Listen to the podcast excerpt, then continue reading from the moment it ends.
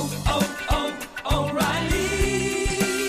You need parts? O'Reilly Auto Parts has parts. Need them fast? We've got fast. No matter what you need, we have thousands of professional parts people doing their part to make sure you have it.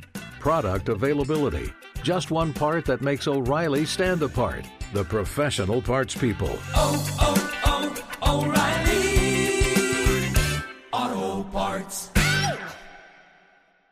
There's nothing like snook hook sets at dawn or catching a tarpon in the moonlight. Find your next fishing trip made easy on fishingbooker.com and experience the magic of the Sunshine State or any other destination on your fishing bucket list. Book a blue water adventure in search of sailfish or go snapper fishing with the kids. With over 6,000 captains and trips to choose from, planning your next one just got a whole lot easier. Download the Fishing Booker app on the Google Play or App Store or visit them online at fishingbooker.com to book your trip today. 46% of Americans expect to leave behind financial obligations when they pass away. So it's crucial to make sure your family is financially protected. Policy Genius helps you find the right life insurance coverage by comparing options from America's top insurers with help from licensed award winning agents. Secure your financial future with Policy Genius. Head to policygenius.com to get free life insurance quotes in just a few clicks. That's policygenius.com. You're listening to the Sportsman's Nation Podcast Network, powered by Interstate Batteries. From your truck to your trail camera, Interstate Batteries has you covered. Visit your local Interstate Battery store today or online at interstatebatteries.com. Interstate Batteries, outrageously dependable.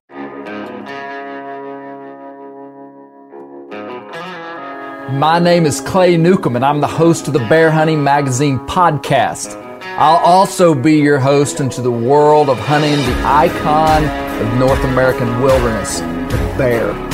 We'll talk about tactics, gear, conservation, but we'll also bring you into some of the wildest country on the planet chasing bear.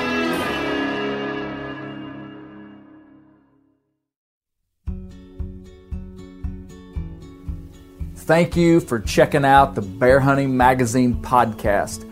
On this episode, we're talking about using mules to access the backcountry. My 13 year old son and my 16 year old good friend's son are on the three day Christmas whitetail hunt hunting in Arkansas. Bear live in wild places, and it's an adventure to get to them.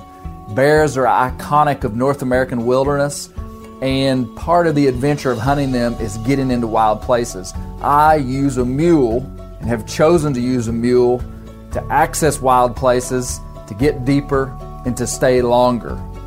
And that is something just in the last few years that I have taken on as a challenge, and I have significantly enjoyed it. I have not enjoyed it because I necessarily think it's the best strategy for taking game back there. I haven't enjoyed it because it's the easiest. It's actually quite difficult and has complexified my my hunting. It has put this whole other sector on my hunting that I truly enjoy. In my hunting, I am fine tuning the narrative of how I enjoy hunting and how I want to hunt in unique ways. Hunting with a mule is not necessarily the most efficient way or the only way to access backcountry, but it's the way that I have chosen to do it. If my only goal was to get antlers and meat, I would probably take the money and energy that I've invested in these mules and buy a lease in Kansas and go up there for a, you know, a week and have a chance at a really nice buck. I have not chosen to do that. I've chosen to drive into probably some of the most difficult whitetail hunting that there is in low density areas, rugged, rough mountains, in places where you just don't see many deer. And that's, I say that because I live in northwest Arkansas. I could drive two and a half to three hours and be in some of the best whitetail hunting in the country, and I've never done it. I choose to limit myself, and I, I deer hunt down there quite a bit. And that fits the narrative in the way that I want to and choose to limit myself in hunting. And I, I do not regret that decision. this whitetail hunt is also directly connected to my public land bear hunting. I want to make that clear because this is the Bear Hunting Magazine podcast where we talk about strategies for hunting bear and how to get people involved in bear hunting. And well, this whitetail hunt takes place in a region of Arkansas that I bear hunt. And so, intimately knowing the land is critical for public land bear hunting where we cannot use bait or hounds, but we're just hunting these bears basically like deer. And so, on this hunt, even though we're hunting whitetails, bear season's long over. I am storing up information about the region for where and how I plan to bear hunt next year. Lastly, before we get into the episode, I think appreciating diversity in hunting is critical for the future of our hunting. When I say diversity of hunting, what I mean is uh, you'll see you'll see videos and hear podcasts of me talking about hunting bear over bait, and I love it. I'm passionate about hunting bear over bait. I think it's a challenge. I think it's a, a, a beautiful bear management tool to be selective. I think it is extremely difficult to kill an older, mature male over bait, no matter where you're hunting. I love it. If you pigeonholed me into thinking that that's all that I appreciated, you would be mistaken. I also love bear hunting with hounds. I think bear hunting with hounds is one of the most underrated, underappreciated, most misunderstood methods of legal hunting in today's world. Thirdly, I love spot and stalk bear hunting. I love spot and stalk bear hunting in the West. I love spot and stalk bear hunting in the East. And my favorite way to hunt bear right here in my home state of Arkansas is to just go out in the mountains and just hunt them like deer. And I value and appreciate all those different types of hunting.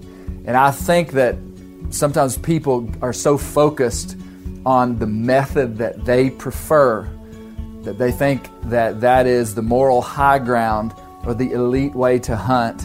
And they look negatively speak ne- negatively and look down upon other methods of hunting. That my friends is detrimental to the whole of the hunting community. We have to in 2019 be people that are supportive of all legal methods of hunting. Because the anti hunting community is after hunting through incrementalism. Every single thing that they take from us, we have nothing left to give them. Every single thing that they take from us at this point is a win that is going to contribute to more wins. And so, yeah, it may be bear hunting with hounds today, but in five years, 10 years, whatever years, it's going to be bow hunting. And after that, it's going to be this. And after that, it's going to be that. We live in a critical time, and unification is the only way forward. And I stand and speak on behalf of those who are at the bottom of the barrel. Bear hunting is the target of the anti hunting community, and we are rallying all of our brothers inside the hunting community to just stand for it. And by stand for it, I mean join organizations that are defending bear hunting. Don't talk negatively, even in your own camps, even in your own families. Don't disparage people that hunt in different ways than you, but build them up and say, man, I, we don't hunt that way. But man, if it's legal and it's conservation based, scientific based, if it's adding mass to the North American model of wildlife conservation, that is the most successful animal husbandry human effort on the history of the planet and the history of mankind, then we're for it. That's what we need to be saying to our kids. That's what we need to be saying to new hunters. And that's what that's that's where we need to be. So you'll enjoy this podcast about hunting in the backcountry. You'll hear a few of our stories, and then we'll talk about the specifics of how we're using this mule. I hate it when somebody has to make excuses for audio quality on a podcast, but you'll have to excuse some part of this podcast because of the wind. Just view it through the filter of this is some real hunting authenticity. The wind howls sometimes. Welcome to the Bear Hunting Magazine podcast. It is December 27th. Is that right? Two days after Christmas. Yep. Two days after Christmas. That's right. And I am here with my son, Bear Newcomb, and practically my other son, David Spillmaker. Practically. Bear's 13, David's 16. That's right. and and we are on the right now in Arkansas, there's a three day rifle season. They call it the Christmas hunt. Goes uh, the 26th, 27th, and 28th, and we are on a backcountry whitetail deer hunt. And before we get into the meat of the podcast, I want to tell you what we're going to talk about. Basically, we're going to try to keep this podcast fairly short, even though Bear Newcomb is extremely long-winded.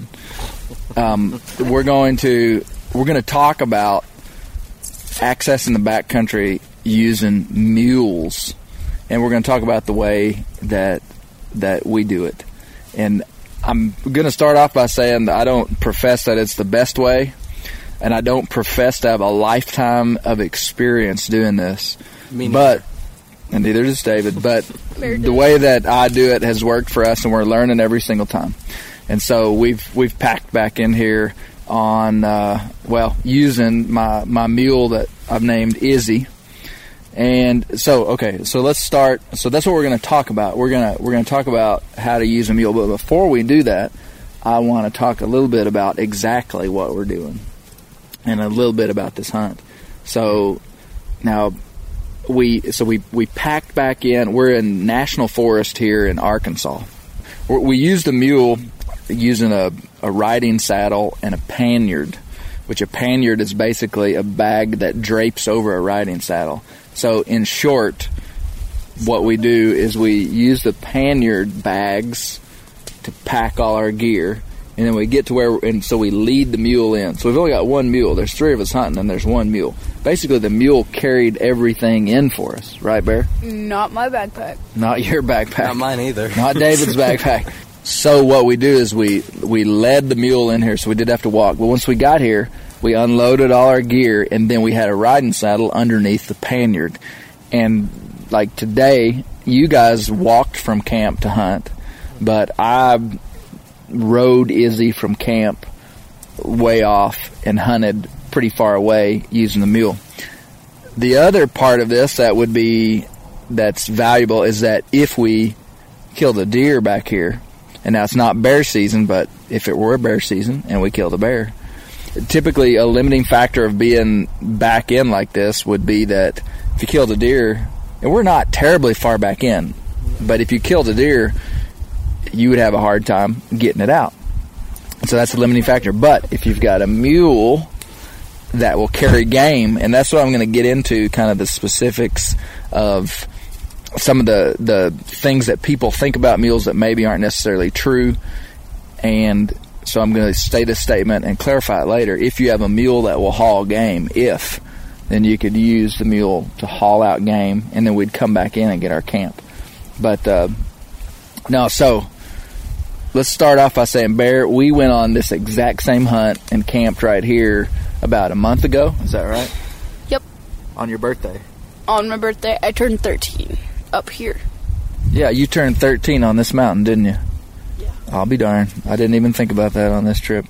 And let me let me describe something too about the way that we're hunting, or or, or the the time period. We were back here on uh, November 28th. Put out these trail cameras. We saw some deer. Bear actually passed a legal buck back in here, and. Uh, all the activity on the trail cameras was the first week of December, which I've decided is probably a good time to hunt the mountains of Arkansas.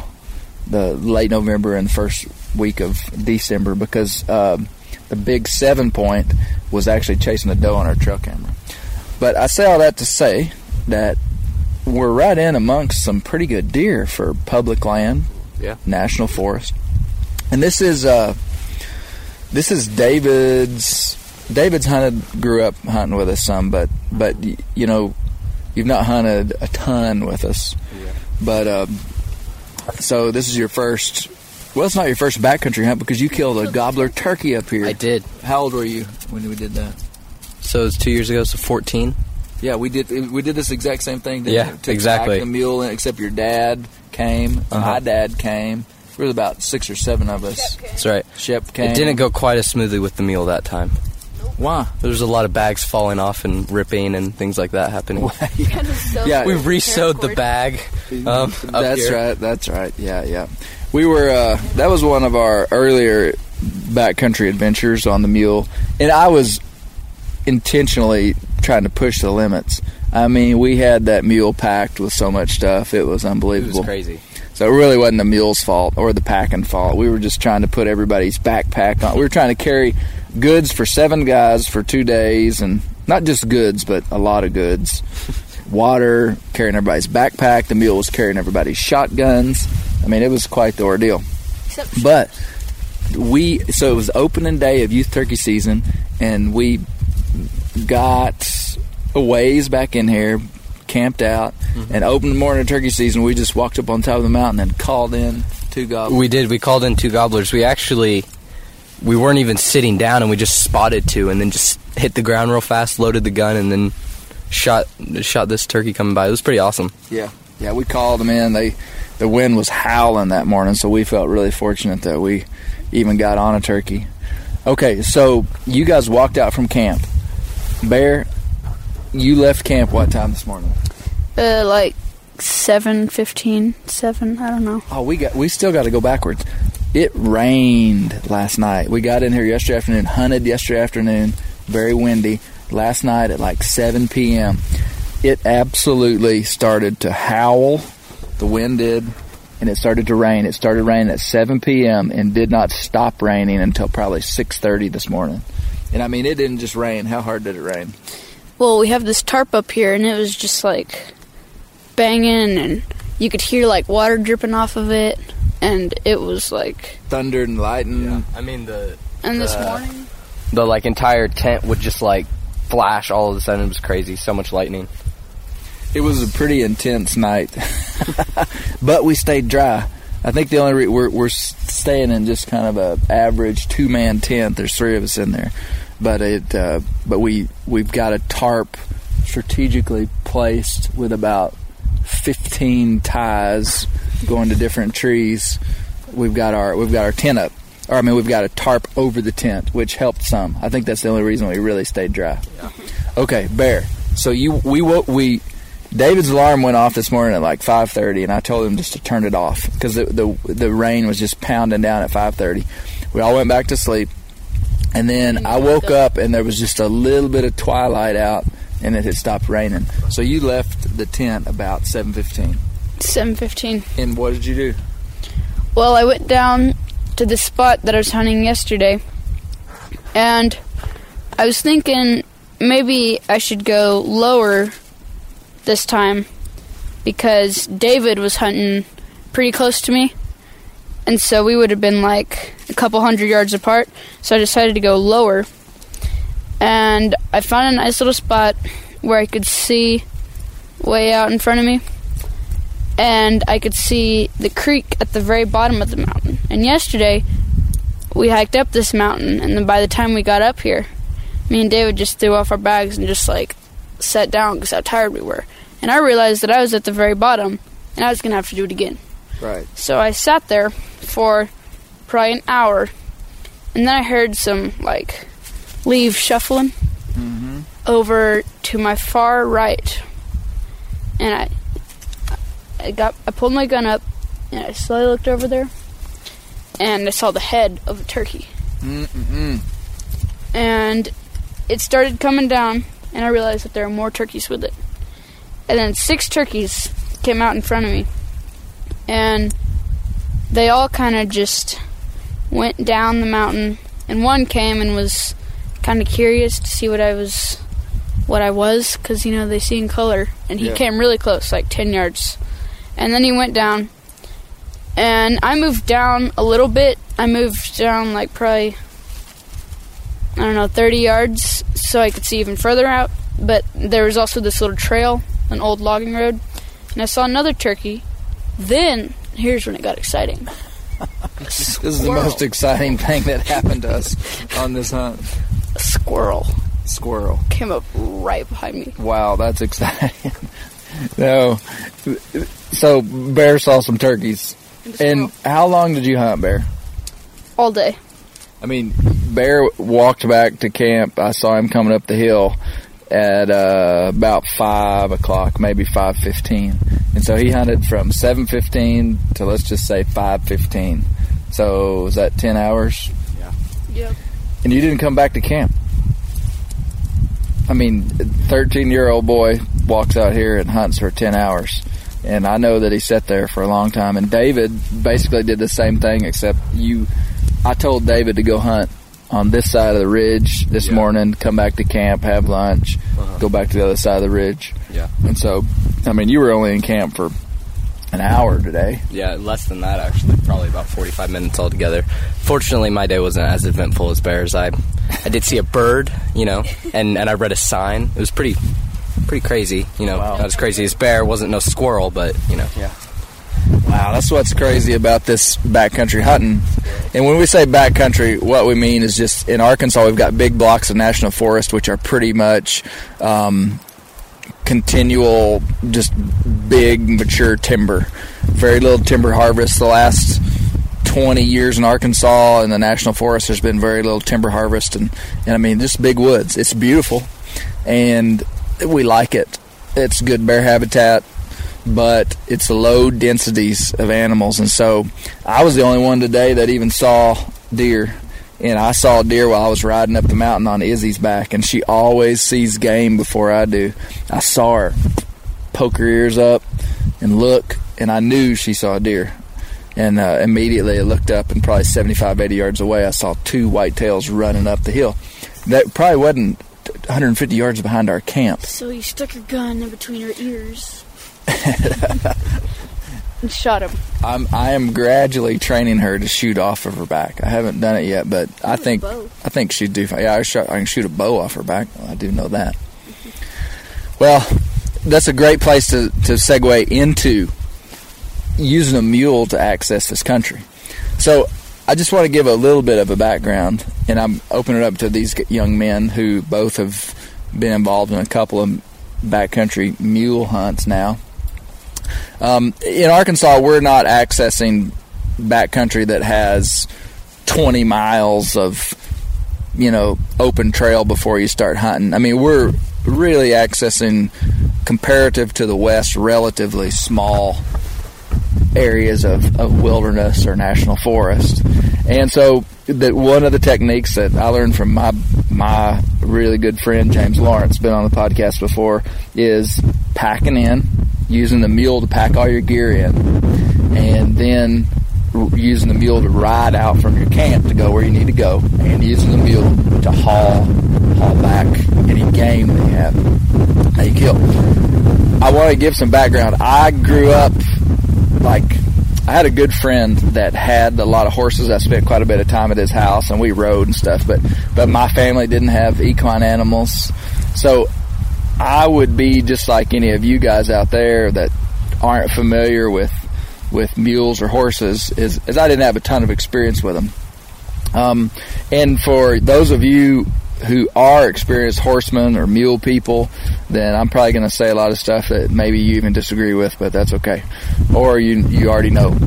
But when I, I had this image, guys, of owning a mule, and I've had it for years and years, and I think it started as a little boy seeing people in the community that I grew up in, all these old men had mules, and mules are really kind of a icon of of Southern culture, and not even Southern culture, but they're an icon of American agricultural rural regions.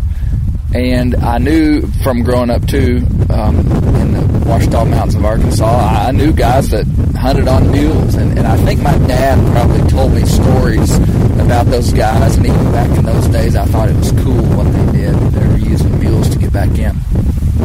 And so, about three or four years ago, I finally was in a position in life where I could I had a place for a mule, and I just was like, man, I'm gonna buy a mule, and I didn't know much at all about them. I figured it was gonna be harder than what I thought, but I kind of had a naive, this naive idea that you just bought a good mule and it was like riding a four wheeler. I mean, you just kind of got on it and went.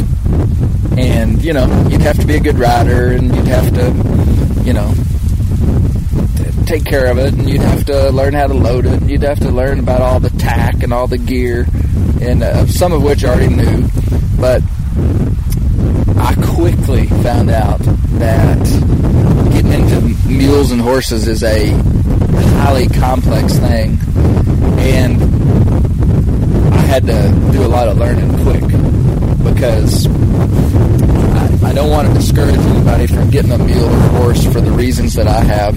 But I will tell you, you better have, you better be ready for difficulty, and you better be ready to learn to love it. And that's what I have, and that's the reason I'm talking about it, is because I truly have learned to love mules now that I've messed with them and had some bad experiences with them too.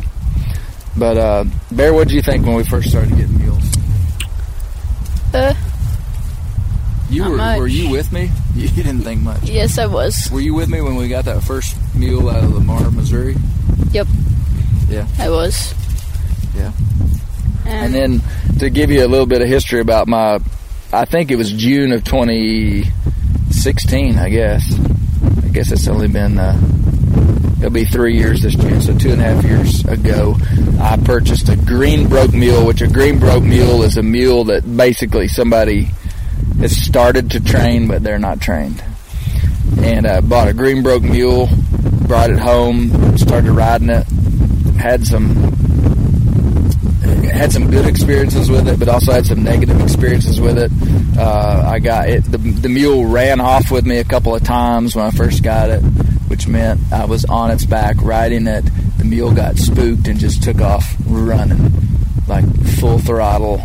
Couldn't get it stopped. I mean, basically just out of control.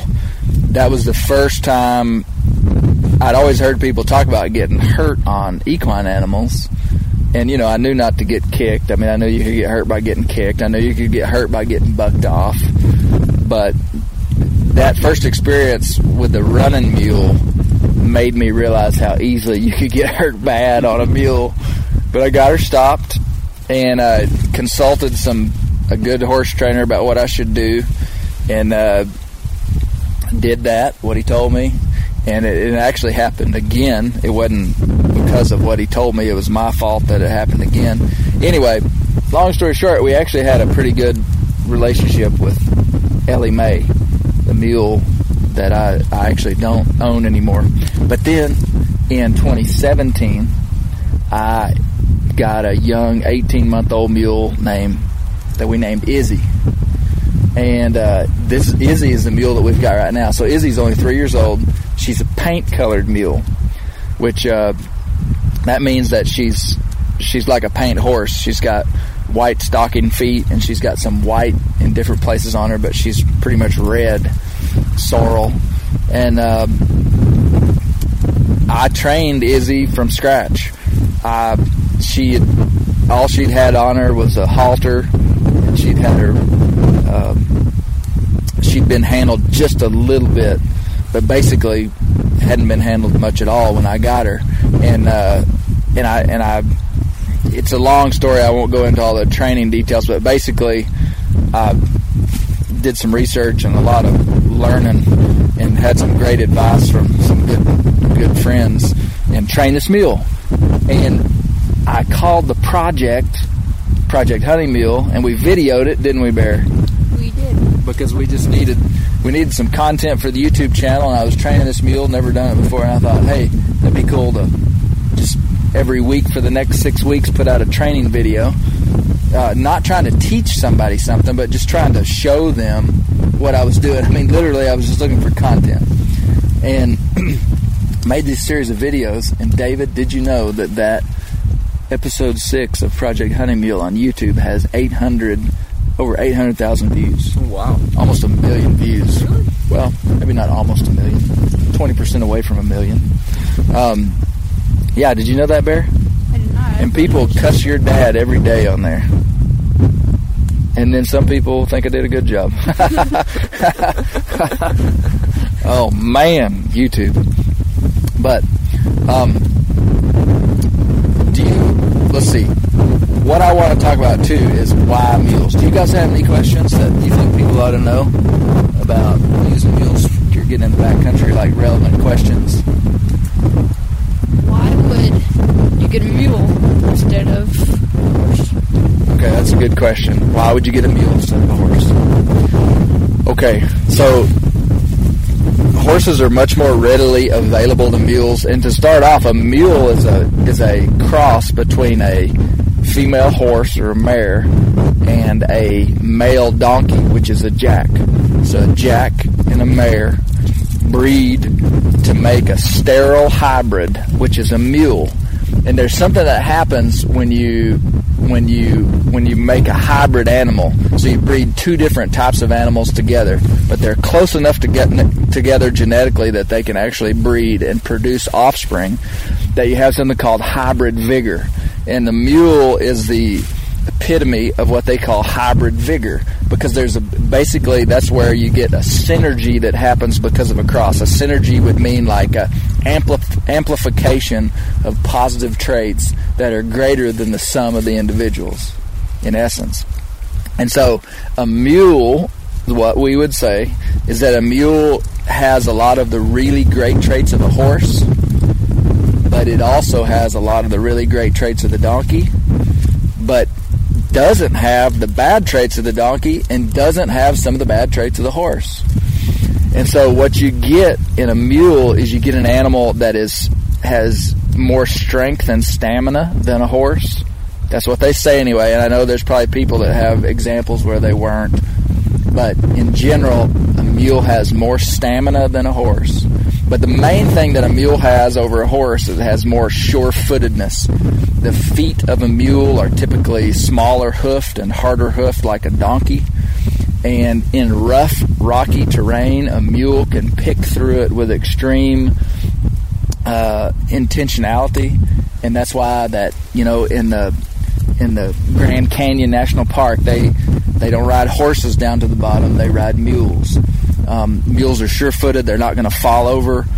Um, mules are in the south. The part of the reason they use mules for plowing and for a lot of work on this very mountain that we're on, boys. Did y'all know this? That they used mules to log this in the early 1900s. This very mountain on this ridge, Guarantee, there were men that were up here logging, using mules to haul logs down. Um, so mules, but in the South, mules uh, didn't need as much water as horses, and they had more stamina than horses, and they could tolerate the heat better than horses. Okay, and so why do I use a mule? Partly because of safety. A mule will almost not. A, a mule has a, a very strong ability to not get itself in danger. So, for instance, like my mule when it gets tangled up in its lead rope, which it does sometimes. Um, when it when it feels pressure up against it, it it doesn't fight against that pressure, freak out like sometimes a horse could do. Um, a mule won't go someplace that it's going to hurt itself, and now that would be in contrast to what people would sometimes say about horses. Is a well trained horse would probably run off a cliff if you told it to. Um, and uh, but there's a lot of really positive traits about horses. Horses are faster. Horses are more comfortable. Horses are easier to train. Horses are more readily available, and horses are uh, are are generally easier to get along with. A mule does have that stubborn nature of a donkey, which in the end is good because when you get a really I've heard some I've heard people say this and I believe it. When you have a good trained mule, you'll never go back to a horse. I, I'm not trying to step on horse people's feet because there's tons of great mountain horses for doing exactly what we're doing that would easily do what we're doing here today. Bear, were you going to say something? Uh, also, horses, you have to like feed them grain every day, and you have to like get shoes for them, and that Exactly. costs. So a mule is much more hardy than a horse. I mean, like basically, I feed my mules just regular old fescue and Bermuda hay and very, very little grain, and they stay fit and healthy all year round. Um, horses, you gotta you gotta feed them more. You gotta feed them more grain. They're a little bit harder to take care of, and shoeing them. What about shoeing them, Bear? You have to shoe them like once every eight weeks, and A horse. yeah, and you have to. If you can't do it by yourself, you have to like pay for somebody else to do it. Yeah, you got to pay a farrier, and uh, anyway, we we've never shoot any of our mules, and we ride them in this rough, rocky mountains, and they've never had any trouble with them. So mules are cheaper. You don't have to spend, you know, uh, twelve hundred dollars a year on a farrier. You don't have to feed them as much. They're just easier to easier to maintain their fitness and health. And they're just sure-footed in the mountains, and I just like them. I think that's the main reason people have mules is because they just like them. You know, I mean, it's like, why do you drive a Ford over a Chevy? Well, I just like a Chevy. You just like it. But David, did, can you think of any good? Did you have a question? Hey, how about this? Well, like I know um, you said that uh, Izzy was probably carrying, you know, 150 to 175 pounds. I mean, how much can they carry? That's a good question. It all depends up upon how far you're you're taking them. Now, she was carrying 175 pounds of our gear, but I've got a saddle that probably weighs 40 plus pounds, heavy saddle. So so she was probably carrying 225 pounds of dead weight coming up here, and she could probably carry. You wouldn't want to pack a whole lot more on her than that. And if we were going real far, like let's say we were in Montana and we were packing back in 15 miles through rough terrain, we wouldn't have packed her that heavy. But for as short a pack as we had, which is really probably um, less than a mile, but but straight up a mountain, um, we could have packed her probably a little bit heavier even. Um, but most of your packers are only wanting to pack about 150 pounds on an animal that they're going to take in very far. Um, but so mules are mules mules are readily available in the south. I helped a guy up north last year buy a mule because he was up in Michigan and wanted a mule and couldn't find one. But down in this part of the world, Arkansas, Oklahoma, Missouri, southeast Kansas, Tennessee, you're going to have a lot of mules because that's kind of historic mule country. But I have, I guess the biggest thing that I'll say is that if you're going to get into them, you can't, if you don't enjoy the process, it's just going to be a lot of work because it does add a layer of work. Like, yes, I was able to go up to the top of the mountain this morning with ease. Uh, you know, I climbed, I climbed about 1,500 feet of elevation today and got off my mule with fresh legs. Okay, so that's pretty good. That would have taken me at least an hour, probably an hour and a half carrying a big heavy pack like I was today. So that's the beauty of it is that you can get to where you hunt and when you're there, you'll have fresh legs. But what you guys just woke up this morning, put on your hunting gear and just left out from camp. It took me 15 minutes, 20 minutes of pretty hard work to get Izzy bridled up, saddle on, bags, you know, all the everything. Just get her, just get her ready to go. And then when I got up to where I wanted to hunt, I tied her up, and Izzy's done pretty good at staying. Uh, staying tied without throwing a fit. Like every aspect of this is is is what you have to train this animal to do, and by training it, sometimes that means just going out and doing it.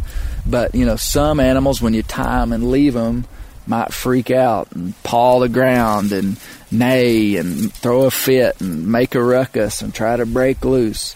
So Izzy's really good. I left Izzy today for four or five hours at one stretch without going back to her. Came back to her and she was fine. Um, I twice we've let Izzy get away from us, Bear, hadn't we? Yep. Well, actually, it was Ellie Mae once. Tell us about that. Ellie or Izzy? Well, it was Ellie Mae that got away from us. You, the first time we came up here. Do you remember? Not a lot. Well, it was it was on your birthday two years ago, and we hunted and we came back, and Ellie wasn't there.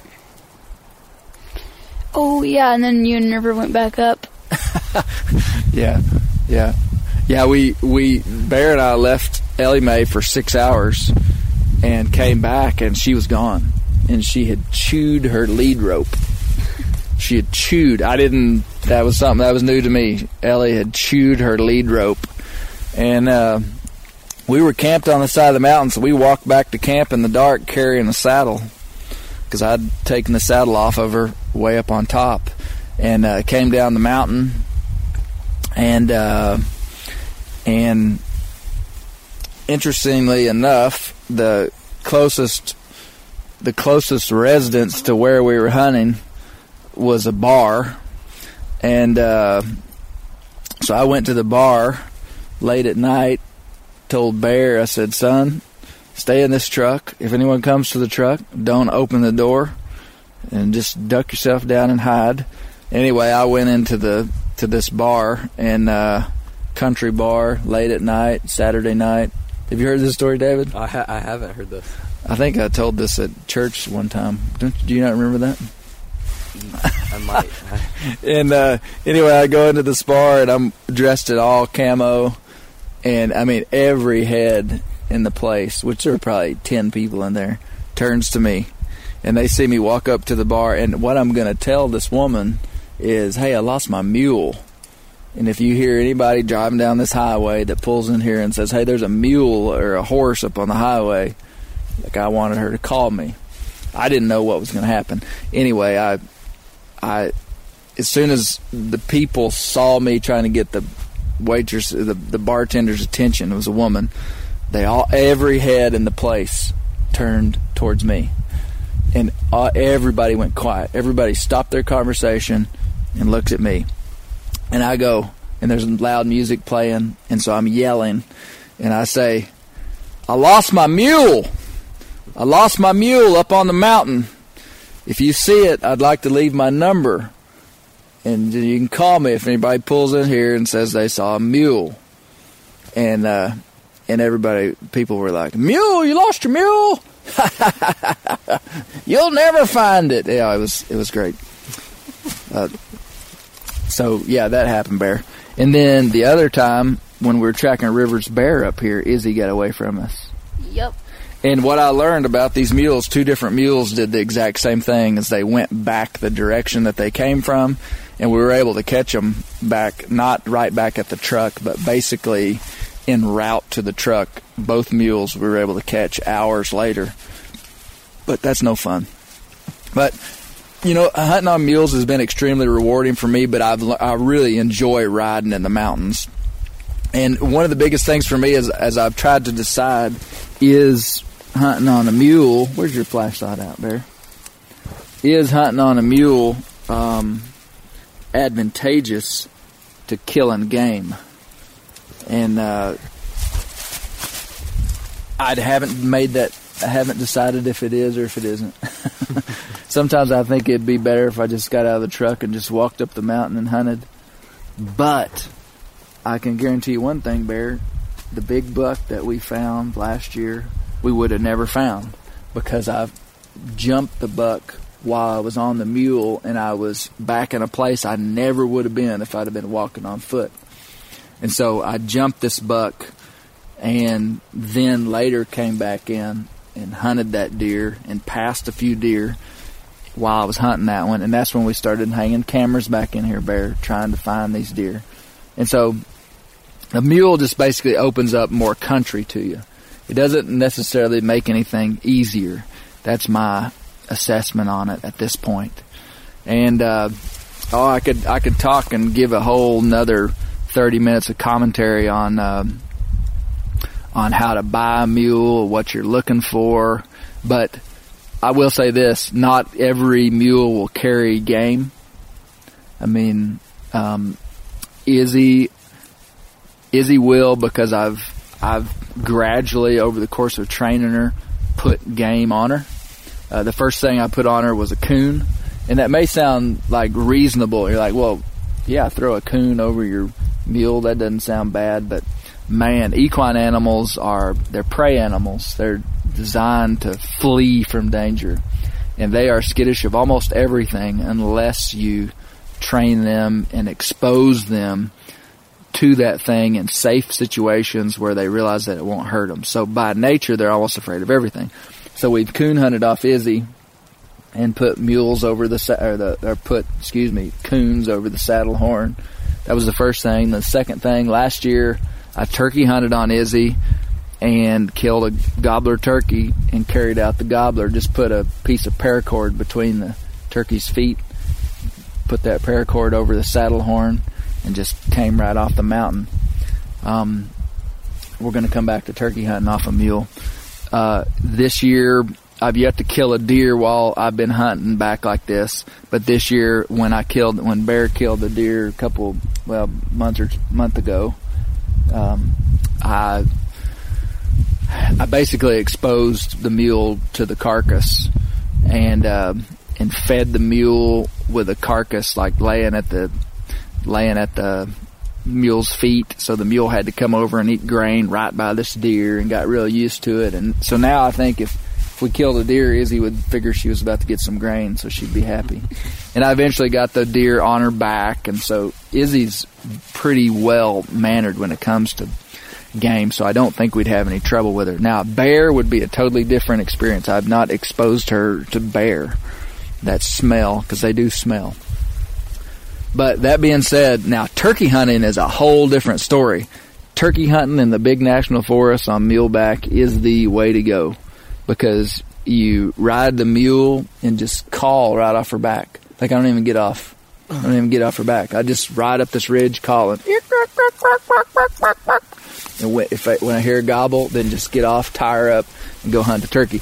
Now the only negative thing is if you were calling like that and one gobbled like 75 yards away, I mean you'd have to just act quick. And the and the mule might end up spooking the turkey, but most of the time you're going to hear a turkey gobble further off, and you're going to be able to either turn and ride away from the turkey. Does that make sense? Mm-hmm. like you hear a turkey gobble and it's 100 yards, well, then just turn dead away and ride back 50, 60 yards, get off, tie the mule, and then come back up to where you were, call, work the turkey. Or it just gets you back into good country. Like I ride last year, I never heard a turkey while I was on Izzy's back but I got into some good country way back in there, tied her up, and then went hunting on foot, killed the turkey, then used her to haul it all out. So, turkey hunting on muleback is big. Um, but, you know, it's dangerous. Th- that's one negative about it. Uh, my daughter, River, was if you listen to one of the first podcasts, I g- talked in detail about a mule wreck that my daughter had back in October while we were bear hunting. We used our mules to haul in bear bait to a secluded property that we couldn't take vehicles into. And uh, on the way down, same deal. We're using panniers, bags that fall, that lay over a saddle on the way down, we took the panniard off, and River was just going to ride the mule down. And the mule got away from her. River lost her balance while ducking under a limb. River wasn't used to the mule she was on. Uh, the mule started to run down the mountain, and basically the mule was loping down the mountain out of control with my 15 year old daughter on her back. And uh, River came off, busted her head, had to get. How many stitches did she have, David? I, had, I Do don't, you not it was remember? like ten or eight. I don't remember. It was a lot. I don't remember either. She also got a concussion. Yeah, she got a. concussion. it was a bad deal. It was a. It was a father fail. You know, uh, to this day, it was. A, it was a mistake. I had a lot of faith in the mule and in River, and still have faith in the mule and River, but it was a wasn't the best combination. And uh, She also totaled Ellie yeah, River whenever she. Sliced her eye open too. River sliced her eye open. A limb. My my daughter Rivers had a tough go at it with mules. yeah. Yeah, we've made a couple of visits to the ER because of it. She still likes them. She loves them, Exactly. Yeah. but I won't hardly let her ride them anymore. but no, she a limb sliced her eyelid while she was on the mule, and uh, had to take her. She came back to the house bleeding all down her face. It was pretty spooky. Um, but I, I guess I'm. I guess I'm saying some of the negative things to because I had kind of a romantic view of owning a mule. In that, it, it, I didn't think it was going to be easy, but I guess I just didn't know how hard it was going to be. But, but boys, this is where, this is where the story turns awesome because things that are really hard, that are difficult, that stretch you, that cause you to grow, that cause you to have to learn a totally new set of skills and test yourself, test your fear, are good because I one of the greatest accompli- external accomplishments. Let me describe it like that. One of my most my favorite external accomplishments that I've ever done is training Izzy from scratch. And I mean, she's a good mule, man. She'll go where you point her. She'll do what you tell her. She'll cross water. She'll get in a she'll get in a trailer. She'll let a hound ride on her back. Um, she's a she's a heck of a mule for a young mule. And I had to overcome a lot of fear. I had to overcome a lot of knowledge barriers. Uh, I had to overcome a lot of limitations to do that. And so the difficulty of it has actually made me into something stronger than what I was. And so just because it's hard doesn't mean you shouldn't do it. And as a testament to that, uh, I remember when you bought Izzy, because I was there. You were there, weren't you? Yeah, and that was crazy. That was she was absolutely out of control when that happened. But now, I mean, we pack stuff on her and you know let her up the mountain, and she'll do exact like like you said everything that you tell her to do. Yeah. Yeah. Yep. Barry, you've never been in a mule wreck, have you? Nope. Nope. Uh, I once, well, when we were riding Ellie one time, and I kind of like turned her, and Shep was on the back, and he flew off. Oh, Yeah. Broke his arm. Man, we're telling all these bad stories. Yeah, like the first two weeks we had a mule. It wasn't even the mule's fault. My son just fell off and broke his arm. We've had a pretty rough go at it now that we start stacking up the casualties. And um, I had a pretty hard fall off Ellie Mae when I first got her. So it's not something that you you get into lightly, but it has it has you know I may who knows what the future holds, but I doubt there'll ever be a time in my life where I don't have a mule. Uh, I mean, I love them. I really do. I, I enjoy riding them. Hunting these mountains is so much fun to cruise around on a mule. It's you got to be tough, but it's I love it. And hunting these mountains is different than hunting out west. These woods are thick. You're fighting limbs. You're fighting super steep hills. You're, um, you know, it's mainly the limbs that make it difficult. But all right, in closing, this is just supposed to be a short, kind of a short podcast, just talking about backcountry hunting with mules. Maybe at a later date we could talk about what we packed. But the the the, the biggest thing that is cool about this is like we could have all carried, you know, fifty pound packs Yeah. and I walked in carried here. a 16 pound pack, We could have. Not 50. But we are living like kings up here on the mountain. And and where we're hunting, we can't. We have to carry in all our own water because there's no water sources up high on these mountains that are that are predictable anyway. There's water now because it rained, but it yesterday, that before that, there wasn't any water up here. There probably won't be any tomorrow. Yeah, so we have to carry water. So for three guys for three days, I mean, you know, you're talking, you need 40 pounds of water or more. And so by by by having this mule, basically, we're able to be real comfortable in the backcountry. Have plenty of food, plenty of sleeping bags, plenty of tents and tarps, and for me, camera gear because I'm I'm filming a lot of these hunts and uh, doing a lot of filming. So I got a ton of gear that most people don't have, and that's part of the reason I carry ride a mule. Closing thoughts, guys. Closing thoughts. Mules for the win. Mules for the win. Mules for the This win. is your closing Yeah. comment. Uh, one time, uh, Izzy let me get on her back while I was coming from a tree. What do you mean? Well, you tied her to a tree. I climbed the tree, dropped down on her back. When when was this? Like this summer. Izzy or Ellie? Izzy. Izzy. All right. Well, hey, hope you enjoyed uh, our fireside talk. We uh, we're sitting here on the side of the mountain, and we're gonna hunt tomorrow. And uh, but as of yet, we've we we hadn't killed a deer. But such is this mountain hunting. Uh, Thanks for listening to the Bear Hunting Magazine podcast. Do me a favor. Do all of us a favor. Consider subscribing to Bear Hunting Magazine, the only print bear hunting magazine in the world. I think it's pretty awesome that for 20 years now, 20 years, Bear Hunting Magazine has been the only print all bear hunting magazine in the world. And you know, you may say, well, I'm not that big a bear hunter. I don't really want to subscribe to the magazine. Well, by your subscription to the magazine, you're supporting a very complex, dynamic, and awesome aspect of North American big game hunting.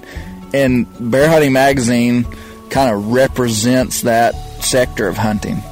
And so, you know, really by subscribing to the magazine, you're you're you're you're feeding into media, whether it be our YouTube channel, our our print magazine, our social media, that's promoting ethical, conservation based big game predator hunting for bears. And so check it out. We've also got lots of cool merchandise on our website. Check out our YouTube channel. You might even, if bear kills a big buck tomorrow, you'll probably even see a video of it up on our channel. But if he doesn't, you'll never hear about it, and this this hunt will be lost like smoke in the wind. But if David does, you still won't hear about it. Well, if David does too, yes. or if I do.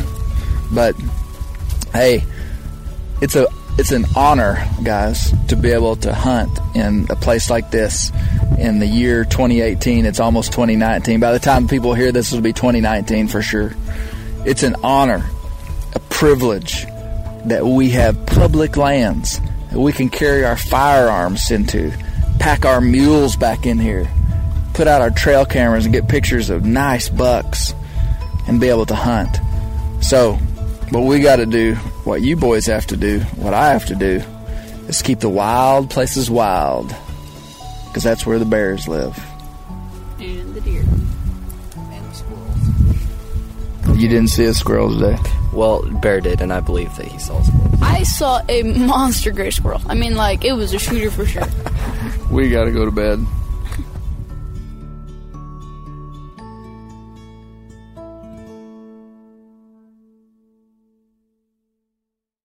You ever get that feeling the walls closing in, the concrete jungle suffocating you?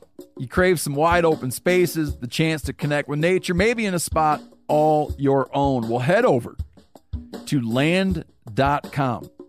They've got ranches, forests, mountains, streams, you name it. Search by acreage. You can search by location. You can search by the kind of hunting and fishing you're dreaming of. Land.com. It is where the adventure begins. Hey, we're going to take a little break here and talk about interstate batteries. Now, if you're like me, enjoying the great outdoors, you need gear that is as reliable as it gets. That's why I power my adventures with interstate batteries. I use interstate batteries in my boats. I use interstate batteries in my camper. Great for your truck, too. From Alaska to Montana, they're outrageously dependable. Battery is essential. With over 150,000 dealer locations, finding one is easy. For all your vehicles, land or sea, choose Interstate. Head to interstatebatteries.com and find your power today.